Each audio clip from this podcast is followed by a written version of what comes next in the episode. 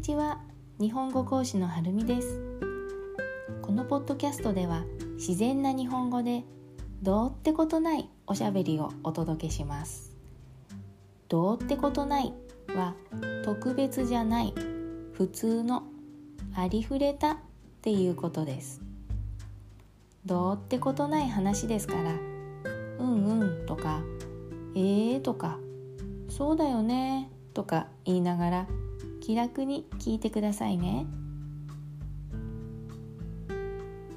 なんとかランキングっていうのありますよね。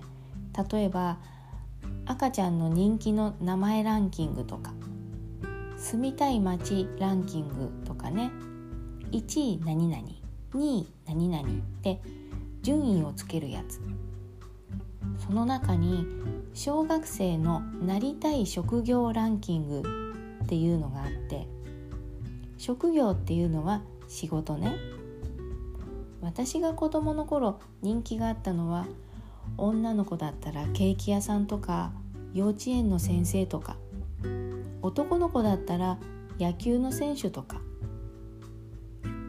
最近では野球がサッカーになったり時代とともに人気の職業は少しずつ変わるけどまあそんなに大きな変化はなかった。それが多分67年前そのランキングに突然 YouTuber っていうのが入ってきたんです。びっくりしました。その頃の私は YouTube に全然いい印象を持ってなかったんです。人がゲームしてるだけとか新商品を買ってきて開けて見せるだけの動画とか。何が面白いの？見る人よっぽど暇なんだねって思ってました。だから人気の職業 YouTuber って聞いてえ？何？嘘でしょ？って。そもそも YouTuber って職業って言えるの？の時のショックは忘れられません。ところがところがそれから数年が経ち今の私はもう YouTube 様々です。ありがとう YouTube 様。ひどいことを言ってごめんなさい。私が見るのは主に語学のチャンネルでスペイン語ポルトガル語中国語。時々歴史とか経済の話も見ます。大人になって知らないと恥ずかしい。でも今更人に聞けないってことありません？私は結構あるんですが YouTube には聞けますからね。助かっています。語学に関しては YouTube がなかったら多分今何にも勉強してないと思います。本で勉強しようとしたことはあるけどまあすぐ眠くなるんですよね。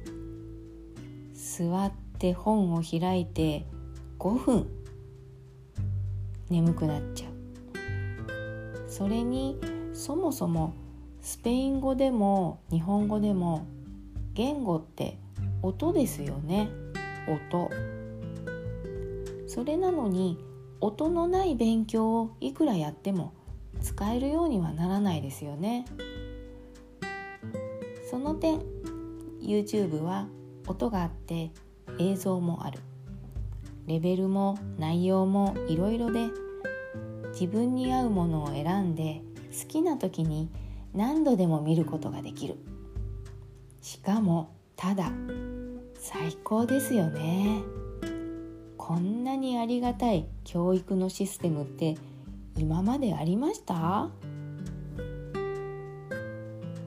そして最近 YouTube と同じぐらいお世話になっているのがポッドキャストです。まずながら聞きができるのがいい。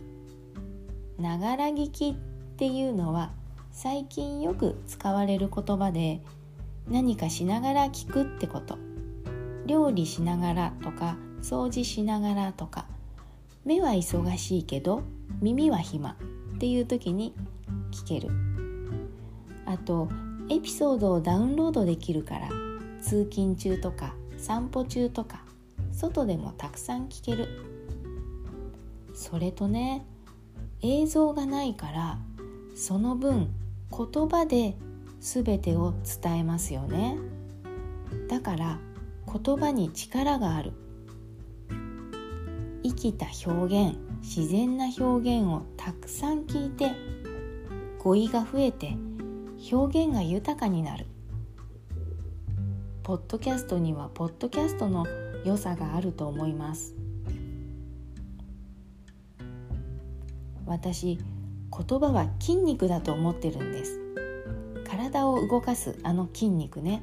だから例えば1週間に1回だけ机に向かって3時間勉強するより1日10分でもいいから聞いたり読んだり話したりそれを毎日続けた方がいいと思っています。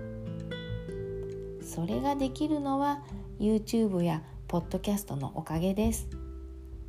ネット様々です。勉強は楽しく無理なく勉強って楽しくやった方が頭に残ると思いませんか？いや楽しいから勉強するのかな？どっちかな？時代が変われば人の考えも変わるものですね。最近は地球がもうダメだから人間が将来火星に住むという話を聞いていやいや酸素のないところに酸素を作って住むなんてそんなの冗談じゃない。と思っている私ですがそれも変わっていくんでしょうか。それではまた良い一日を。